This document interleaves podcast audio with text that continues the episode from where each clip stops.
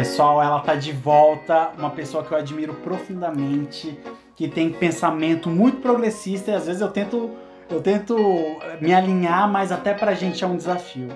Regina Navarro Lins, muito obrigado pela sua presença de novo aqui no podcast, viu? Obrigada pelo convite. Imagina. Regina, seguinte, recebi perguntas no Instagram que eu preciso perguntar para você. É, é, o ciúme, ele faz parte de uma relação amorosa? Como que funciona essa questão do ciúme? Porque as pessoas, é, boa parte das pessoas que eu troquei ideia, elas têm um, uma questão muito séria que é o seguinte: elas amam uma pessoa, só que essa pessoa tem muito ciúme. Ela não quer deixar essa pessoa. Porém, o ciúme está matando a relação. Como que a gente lida com ciúme no nosso relacionamento? Aí tem alguns pontos para a gente abordar. É, toda relação é regida por códigos, que muitas vezes não são nem verbalizados, são passados do inconsciente para inconsciente. Por exemplo, um comentário sobre um filme, você ri ou não de uma piada. Então, você vai passando para o outro, que capta inconscientemente, o que, que você acredita, o que, que você espera da relação. Olha, eu vou te dar um exemplo de uma pessoa que eu atendi, que eu acho que ilustra bem isso. Esse rapaz, ele terminou um namoro que tinha ciúme, ela tinha ciúme e tal, e três anos de namoro, e começou a namorar essa moça. Aí, a primeira semana de namoro, terceiro ou quarto dia de namoro, eles foram para um bar encontrar um grupo de amigos. Estão lá sentadinhos, estão se conhecendo. Nisso chega um grande amigo dela, que ele conhecia, porque era amigo do irmão dele e tal, mas era um grande amigo dela. Ela se levantou e deram um abraço. Quando ela sentou, o namorado, que estava três dias namorando, virou para ela e disse assim: Fiquei com ciúme do abraço que Fulano te deu. Nesse momento, é estabelecido um código. Se ela é uma pessoa que gosta de ciúme, que se sente lisonjeada, porque existem pessoas que acham que ciúme é prova de amor, né? Uhum. Então, se ela se sente lisonjeada, a resposta que ela der a ele vai determinar se a relação vai ser calcada no ciúme ou não.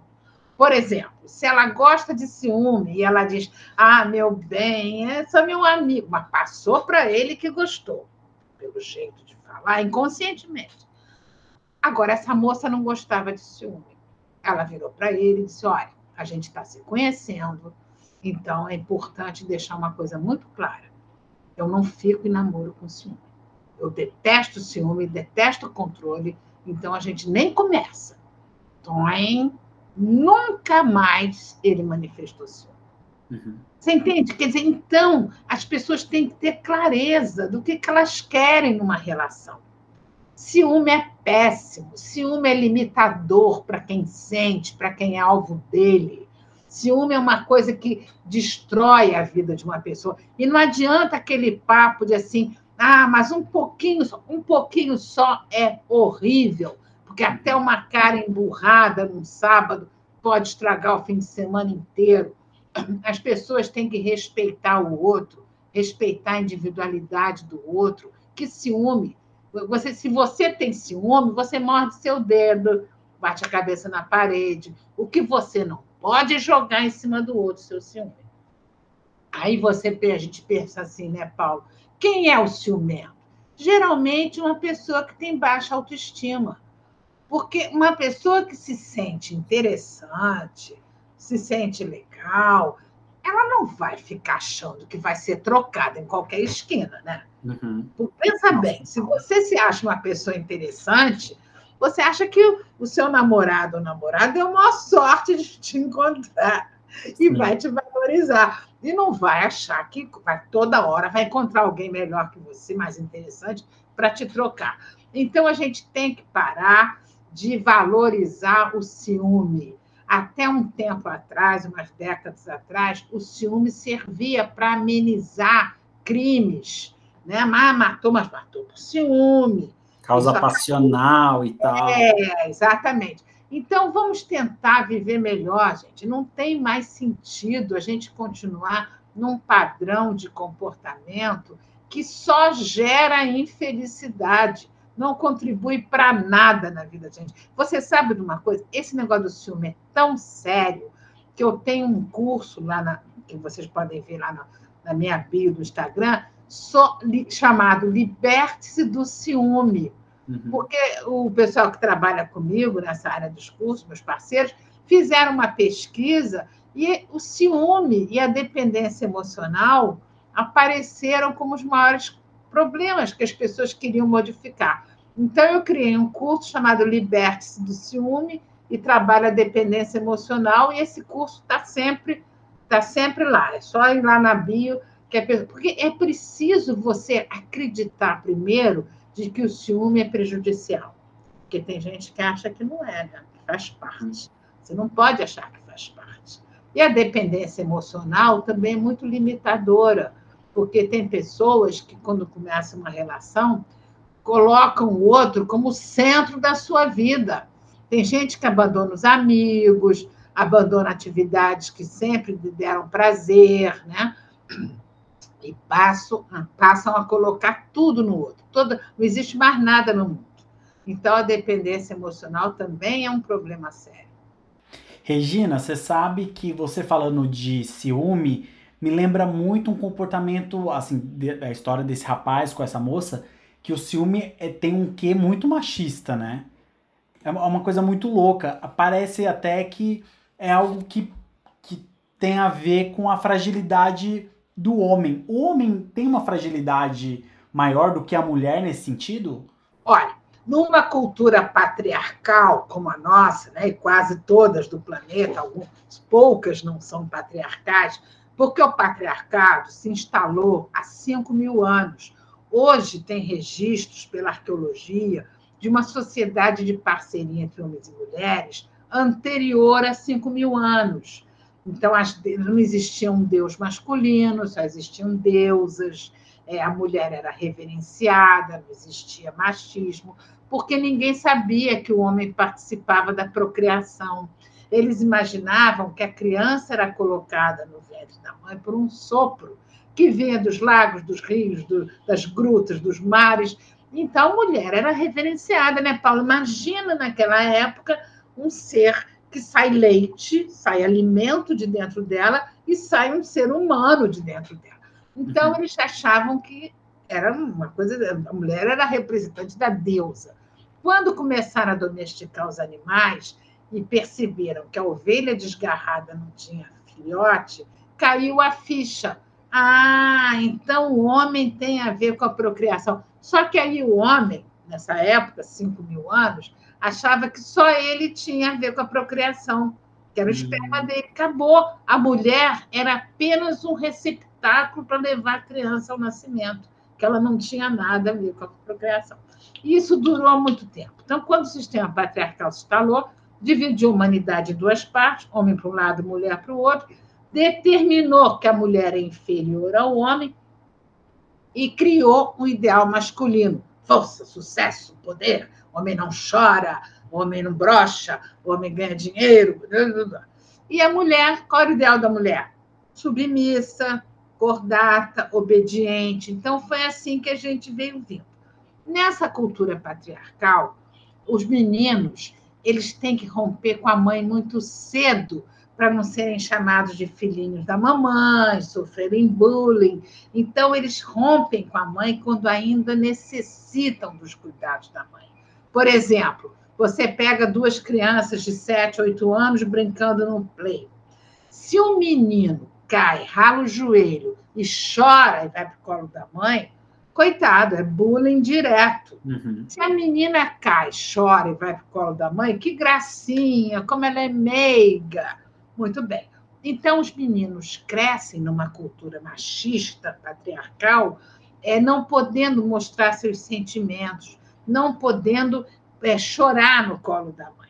Então, eles vão crescendo, acumulando isso dentro de si, né, desqualificando a mulher. A mulher não sabe dirigir, mulher não sei o quê. Né?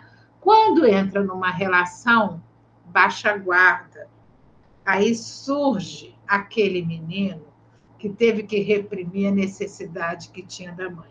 É por isso que você vê tantos homens E muitas vezes homens poderosos que dirigem empresas com 5 mil funcionários dentro de casa serem uns bebês perto da mulher.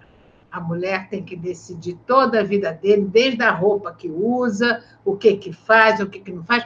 É impressionante por conta dessa mentalidade em que os homens foram educados para não mostrar suas emoções, para não falar de sentimento, não pode chorar, não pode ter a mãe nem quando criança.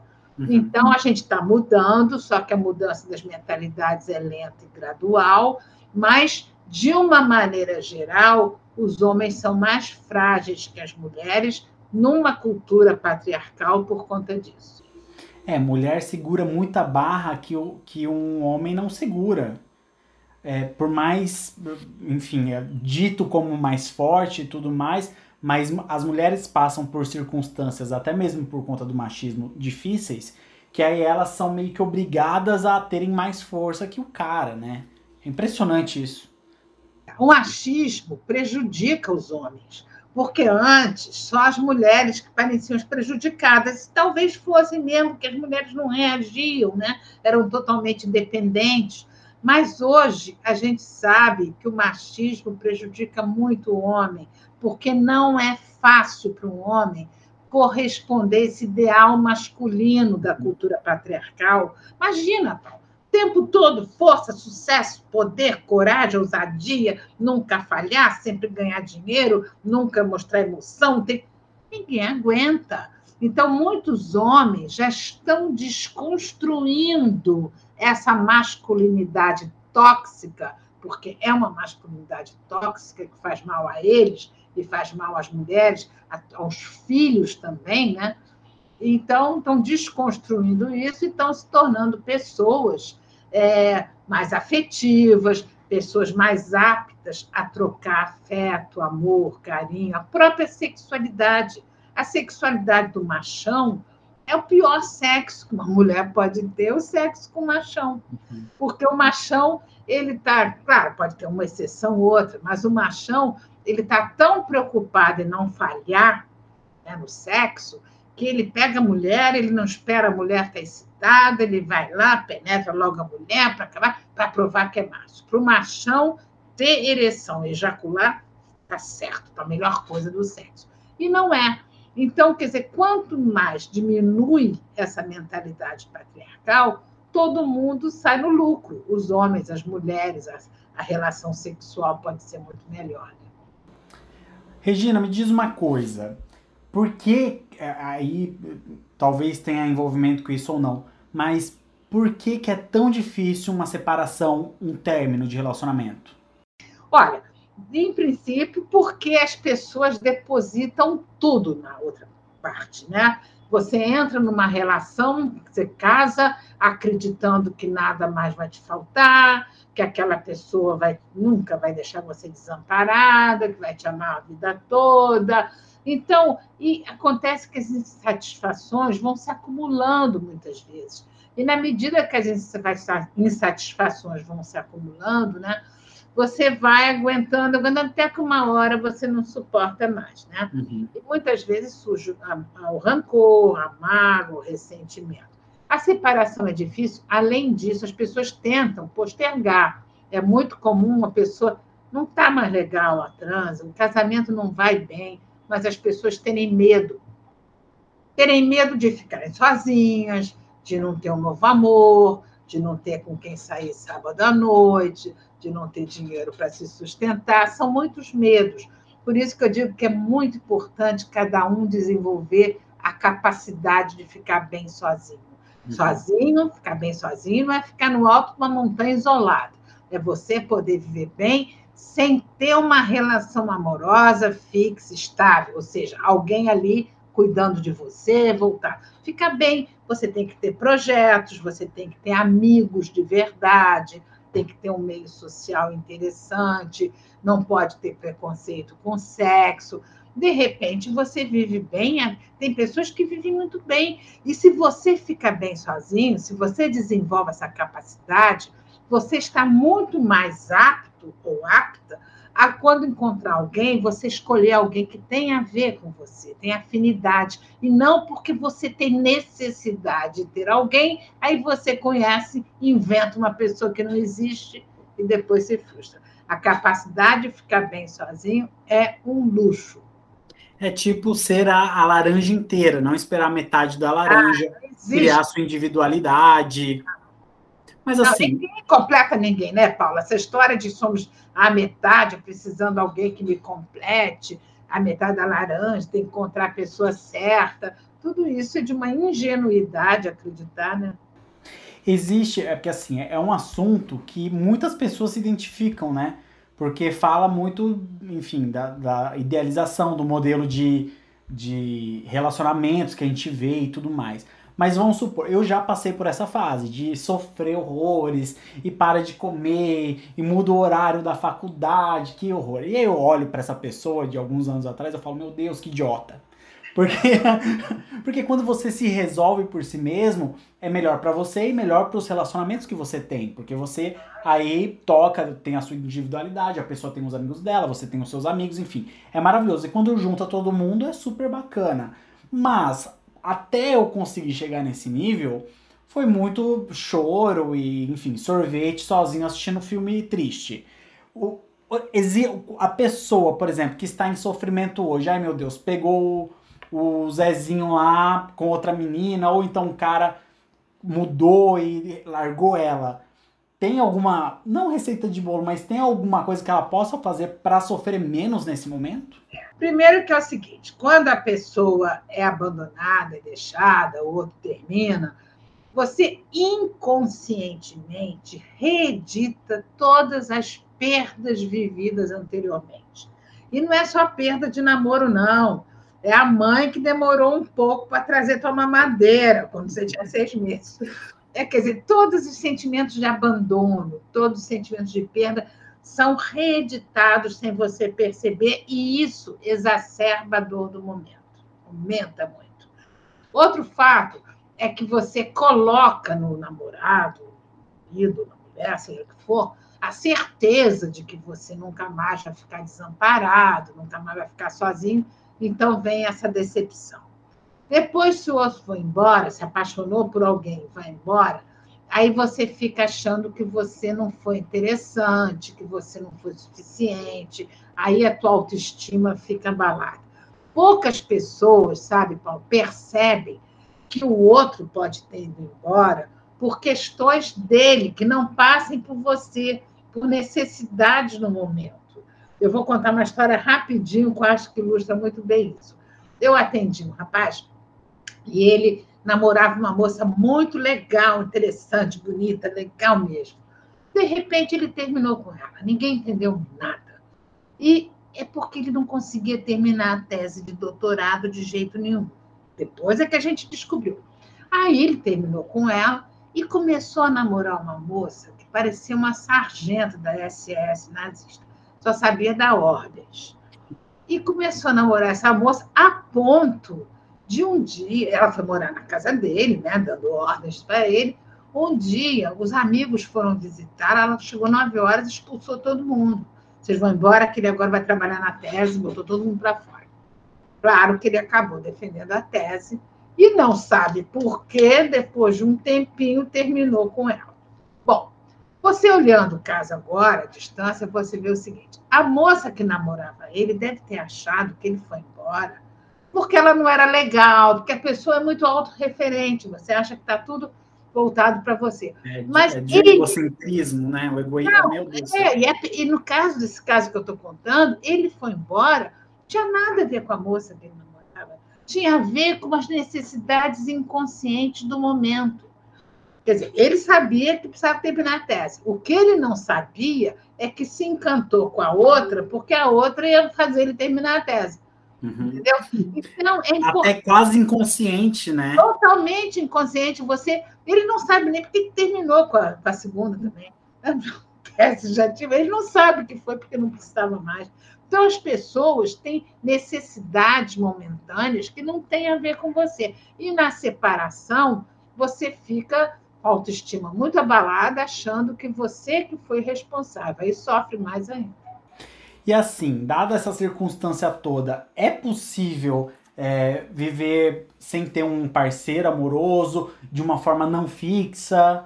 É, porque eu acho que daí seria a melhor saída, né? Ah, olha, tem gente que acha que é impossível, tem até uma música, né? É impossível ser feliz sozinho, né? Que coisa Eu acho que não é possível a gente ser feliz sozinho sem nenhuma relação humana. Agora, você viver bem sem um namorado, uma namorada, um marido, uma mulher, é claro que é possível. Você tem que ter amigos de verdade, você tem que ter projetos, tem que ter vários interesses na vida. E projeto, quando eu falo ter projeto, gente, não é fazer um filme, escrever um livro. Eu sempre dou esse exemplo. Um projeto pode ser plantar uma, fazer uma horta no parapé da janela. Você vai estudar como é que é a salsinha, como é o coentro, enfim.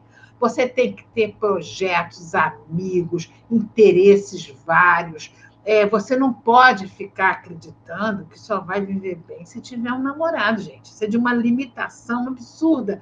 E depois é o seguinte: se você acredita nisso, qualquer encontro que você vai ter, vai ter que possa desenvolver alguma coisa, você vai com tanta ansiedade que acaba assustando a outra parte. Se a pessoa acredita mesmo que se ela não tiver um parceiro ou uma parceira amorosa, a vida dela acabou, aí é que a coisa fica complicada. Regina, cara, você é genial. Muito obrigado pela sua presença aqui no nosso podcast. A casa está aberta sempre para você e é muito legal perceber que realmente a gente pode ter uma ideia um pouco mais progressista e evoluída das coisas. Tá, Regina, quem quis... todo mundo, você inclusive, para visitar meu Instagram, escrever no meu direct, é Regina Navarro Lins. Então, vamos lá, vamos trocar, vamos contribuir para as pessoas viverem melhor. Gente, sigam a Regina, porque o conteúdo dela é muito bom.